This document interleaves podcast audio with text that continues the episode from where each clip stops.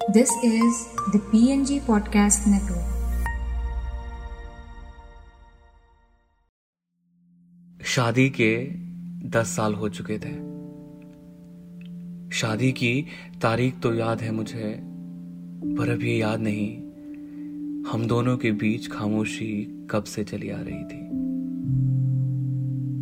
मेरे तीन लोगों के छोटे से परिवार में ये खामोशी बिन बुलाए मेहमान की तरह थी। जो गेस्ट रूम ही नहीं, हमारे बेडरूम के बिस्तर तक भी पहुँच चुकी थी। ये खामोशी हमारे साथ सोती थी। मानो, ये बिन बुलाए हमारी ज़िंदगी की रखेल बन बैठी हो। मेरी पत्नी अनीता अब शायद गूँगी हो चली थी। एक ही कमरे में रहने के बावजूद मैं उसकी आवाज़ भूल सा चुका था। बीते दिनों में हर किरदार को जीने में उसने मेरा साथ दिया था। पर बाप का किरदार मैं अकेला ही निभा रहा था। वो कभी माँ का किरदार निभा ना सके। ऐसा भी नहीं था। उसने कोशिश तो की थी। पर वो अपनी पहचान थिएटर छोड़ मेरे घर में कैद हो गई थी। वो थिएटर की मशहूर कलाकार थी। मैं चाहता था वो मुझसे लड़े, मैं भी उससे लड़ूं। मैंने भी तो ललिता के लिए कुछ खोया था। मुझे भी तो तीन साल हो गए थे शहर की चौखट को लांगे हुए। खैर, वो मेरी बेटी थी, उसकी नहीं। दुनिया घूमने का सपना सजोने वाले इस लेखक की ज़िंदगी में बस कुछ कोरे कागज़ और धुंधली स्याही बची थी। हाँ ललिता थी मेरे साथ तब से, जब से मैं उसे घर लाया था। और तब से मेरी अनीता ने मेरा साथ देना बंद कर दिया था। आठ साल की मेरी ललिता उसे सब रेफ्यूजी बुलाते थे। रेफ्यूजी कैंप में मिली थी वो मुझे। उस वक्त मैं ऐसे ही असम के दौरे पे था। और ललिता को अपने साथ ले आया। मैं कई सालों से 24 घंटे एक लेखक के किरदार को जिए जा रहा था। बाप को जीने की कोशिश और पति तो मैं कभी बन ही नहीं पाया। अनीता को तो मेरी ज़रूरत ही नहीं पड़ी कभी। तभी तो अनीता के लिए मेरी माँ का आंचल छूट गया। मेरा अनीता से शादी करना उन्हें पसंद नहीं था। पिता से भी बात किए हुए पंद्रह साल हो गए थे। आईआईटी बॉम्बे से पास होने के बाद जब कुछ ही महीनों में मैंने मोटी आय की नौकरी छोड़ कलम थाम टेबल के सामने बैठ गया, उन्हें ये नागवार गुजरा। बाबूजी, मैं दुनिया घूमना चाहता हूँ। मैं शहर को जीना चाहता हूँ। मैंने बस इतना ही कहा था। उस रात वो खूब रोए थे और मैं उस दिन से ज़िंदगी के शहर में रिफ्यूजी बन बैठा। अपने शहर गया को छोड़ कोलकाता आ बसा। रात के दस बज रहे थे। मैं बेडरूम में टेबल लैंप के लाइट के नीचे दैनिक अखबार के लिए संपाद्य लिख रहा था। चाय। उसने मेरे टेबल पे चाय का प्याला रखा और बिस्तर की तरफ़ चली गई। कल के लिए चीनी नहीं है घर में। मेरे पीठ के पीछे से आवाज़ आई। सामने दीवार पे लगे आईने में देखा तो वो अपनी चूड़ियाँ खोल संदूक में डाल रही थी। उसके खुले बाल चेहरे पे पर्दा कर रहे थे। दिल तो कर रहा था, उसके चेहरे से बाल हटा कह दूँ। अनीता, मैं तुमसे बहुत प्यार करता हूँ। लौट आओ ना मुझे संभालने के लिए। हर रोज की तरह अलमारी से वो एक उपन्यास निकाल आई और दीवार का सहारा ले बिस्तर पर बैठ गई। शायद वो बत्ती बंद होने का इंतज़ार कर रही थी। मैं उसी वक्त उठा, बत्ती बंद की और कमरे से बाहर निकल आया। ड्राइंग रूम में मेरी बेटी आराम से सो रही थी। मैं नीचे फर्श में बैठ ललिता का चेहरा देख रहा था। हर रोज की तरह ये रात फिर से अकेली काटनी थी। काट के पैरों को पकड़े मैं वहीं फर्श पर बैठ गया। ये मेरी रोज की कहानी थी। ललिता को खोने के डर ने मुझे कायर बना दिया था। ललिता को लिम्फोमा था। हाँ कैंसर। एक महीने के बाद उसके बोन मैरो ट्रांसप्लांट के लिए दिल्ली के लिए रवाना होना था। इस बात से अनीता अनजान थी। मैंने एक एक पाई जोड़ ललिता के इलाज के लिए तीस लाख रुपए जमा कर लिए थे। जब से मैंने ललिता के लिए जीना शुरू किया था, दुनिया को जीने का सपना तब का छोड़ चुका था। खैर रात उमस के बादल और काट के पैरों के बीच बीत गई। सुबह हो चुकी थी। ललिता के कोमल हाथों ने मुझे जगा दिया। पापा, उठो ना। माँ ने आलू के पराठे बनाए हैं। ललिता ने चहकते हुए कहा। रसोई घर से अनीता के हाथों में चूड़ियों के टकराने की आवाज़ें आ रही थी। अनीता को पता था, मुझे आलू के पराठे बहुत पसंद थे। तो फिर अनीता खामोश क्यों थी? शायद औरत जात नफरत भी प्यार से करती है। हर रोज की तरह अनीता रसोई से वापस दो थाली लेकर निकली। एक थाली सोफे के पास पड़े टेबल पे रखा और दूसरा अंदर के कमरे में लेकर चली गई। मेरी बेटी सोफे पे बैठ चुकी थी।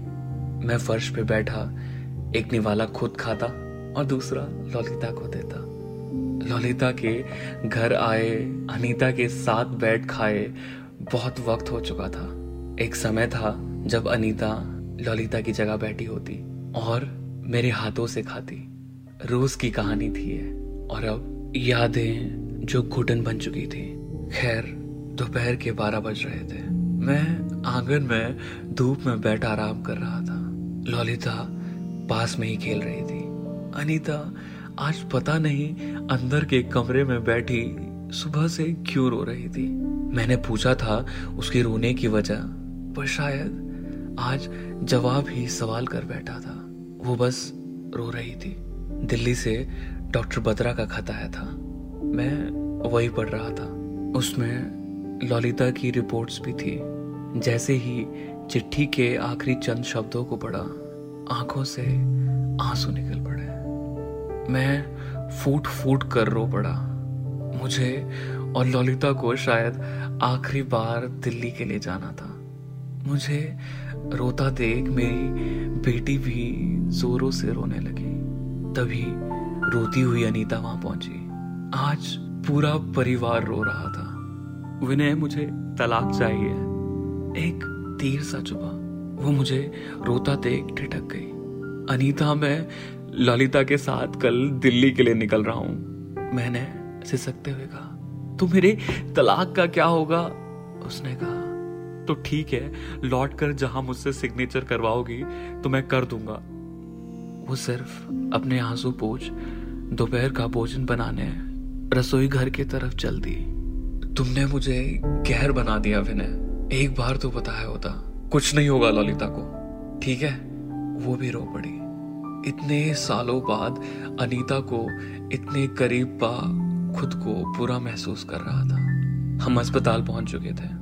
पूरी रात वेटिंग गैलरी में अनीता मेरा हाथ थामे दिलासा देती रही। विनय, उठो, माँ बाबूजी आए हैं। मैंने अनीता की आवाज़ सुनी। आँखें खोली तो सामने मेरे माँ बाबूजी खड़े थे। आँखों पर विश्वास करना मुश्किल था, पर वो सच में दस साल बाद मेरे सामने खड़े थे। अनीता, तुमने?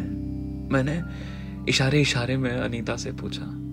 उसने नज़रें नीचे कर हामी भर दी। मेरे होठों पे दर्द भरी मुस्कुराहट थी। माँ को मैंने गले लगा लिया। उनके आँखों में आँसू भर आए। बाबूजी अब भी मुझसे दूर खड़े थे। पास जा बाबूजी के पैरों को छुआ, वो पूछ बैठे ललिता कैसी है? अनीता माँ से बात कर रही थी। बाबूजी, आप कैसे हो? मैंने बस धीरे से इतना पूछा। वो मेरा सहारा ले पास के बेंच पर बैठ गए। उनकी हालत सब कुछ कह गई। वो बूढ़े हो चले थे। मैं उनके पास बैठा तो बस इतना कहा उन्होंने। बेटा, पैसों की फ़िक्र मत करना। आज शायद ये एहसास हो चला था। कि हम रिश्तों को कितना मुश्किल मान लेते हैं। पर ये तो काफ़ी आसान है। बस अपना हाल बताने और पूछने से फिर चल पड़ते हैं। खैर, सर के ऊपर देखा तो घड़ी में सुबह आठ बज रहे थे।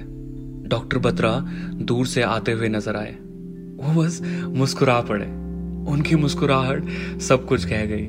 मैं अनीता को गले लगा रो पड़ा और ये खुशी के आँसू थे। ललिता, मेरी बेटी शायद ज़िंदगी की जंग जीत चुकी थी। अब मेरा परिवार पूरा हो चुका था। बाबूजी और माँ बेंच पे सो रहे थे। मैंने उन दोनों को उठाया। ललिता, ठीक है, इतना सुन। माँ और बाबूजी भी हमारे साथ खुशी में शरीक हो पड़े। इस बात को दस महीने बीत चुके हैं। आज मैं, मेरे बाबूजी, मेरी माँ और ललिता कालिदास ऑडिटोरियम में अनीता का अभिनय देख तालियाँ बजा रहे हैं। अनीता फिर से थिएटर ज्वाइन कर चुकी थी और आज भारत में मेरी आखिरी शाम थी।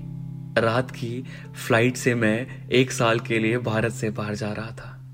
हाँ दुनिया देखने के सपने को जीने निकलने वाला था मैं। रात के एक बज रहे थे। अंधेरे में मैं और मेरा पूरा परिवार कोलकाता एयरपोर्ट पे खड़ा था। हम फ़्लाइट के रनवे पे लगने का इंतज़ार कर रहे थे। मैं खुश था। मेरी पत्नी अनीता भी खुश थी। हाँ मेरी बेटी मुझसे नाराज़ ज़रूर थी। उसे छोड़कर जो जा रहा था, पास खड़े माँ और बाबूजी हज़ार बार मुझसे अपना ख्याल रखने की हिदायत दे चुके थे। ललिता मेरी गोद में रो रही थी। खैर, मुझे जाना था। अनीता ने ललिता को मेरी गोद से छीन लिया। मैंने माँ और बाबूजी के पैर छुए तो कुछ शब्द अपने आप मेरे होठों से फूट पड़े। माँ बाबूजी थैंक्स इतना सब कुछ करने के लिए। वो मुझे अपने दस साल तोहफे में दे चुके थे। उन्होंने ही मेरे सपने को दस साल के लिए असल में जिया था। वो दोनों बस मुस्कुरा पड़े। अपने पसंदीदा लेखक के लिए इतना करना तो फ़र्ज़ बनता था मेरा। बाबूजी ने कहा, बाबूजी की इस बात पे मैं मुस्कुराया और झेम गया। अनीता को आखिरी बार को देखा तो वो भी मुस्कुरा रही थी। हाँ मन में एक कसक सी ज़रूर रह गई। मैं उसके गालों को आखिरी बार के लिए चूमना चाहता था, पर बाबूजी और माँ को सामने देख ठिठक कर रह गया। वो मेरी मन की बात पहले ही समझ चुकी थी। वो बस शर्माई और मैं धीरे कदमों से रनवे की तरफ़ बढ़ चला। आई विल मिस यू पापा। मेरी बेटी पीछे से चिल्लाई। पीछे मुड़ा तो मेरा पूरा परिवार हाथ हिला, अलविदा कर रहा था और मैं दुनिया को जीने काफ़ी दूर निकल चुका था।